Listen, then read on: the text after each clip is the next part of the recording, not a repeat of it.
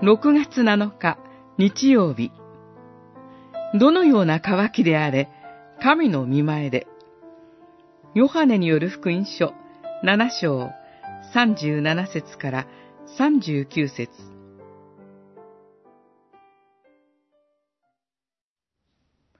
乾いている人は誰でも、私のところに来て飲みなさい。私を信じる者は、聖書に書いてある通り、その人の内から生きた水が川となって流れ出るようになる。七章、三十七節、三十八節。乾いている人を、主イエスは招き続けます。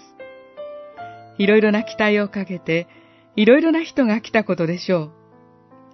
期待外れと思う人は、去っていきます。得たいものを得て、渇きを癒された人も、来続けることはありません。しかし、弟子たちは、神との交わりの中に生きるように導かれていきました。そして、本当に乾き求めるべきものは何なのかを学びながら、実際に乾きを癒されていったのです。例えば、喉の渇きを覚えるとき、あなた方の天の父は、これらのものが皆あなた方に必要なことをご存知である。と学んでいきました。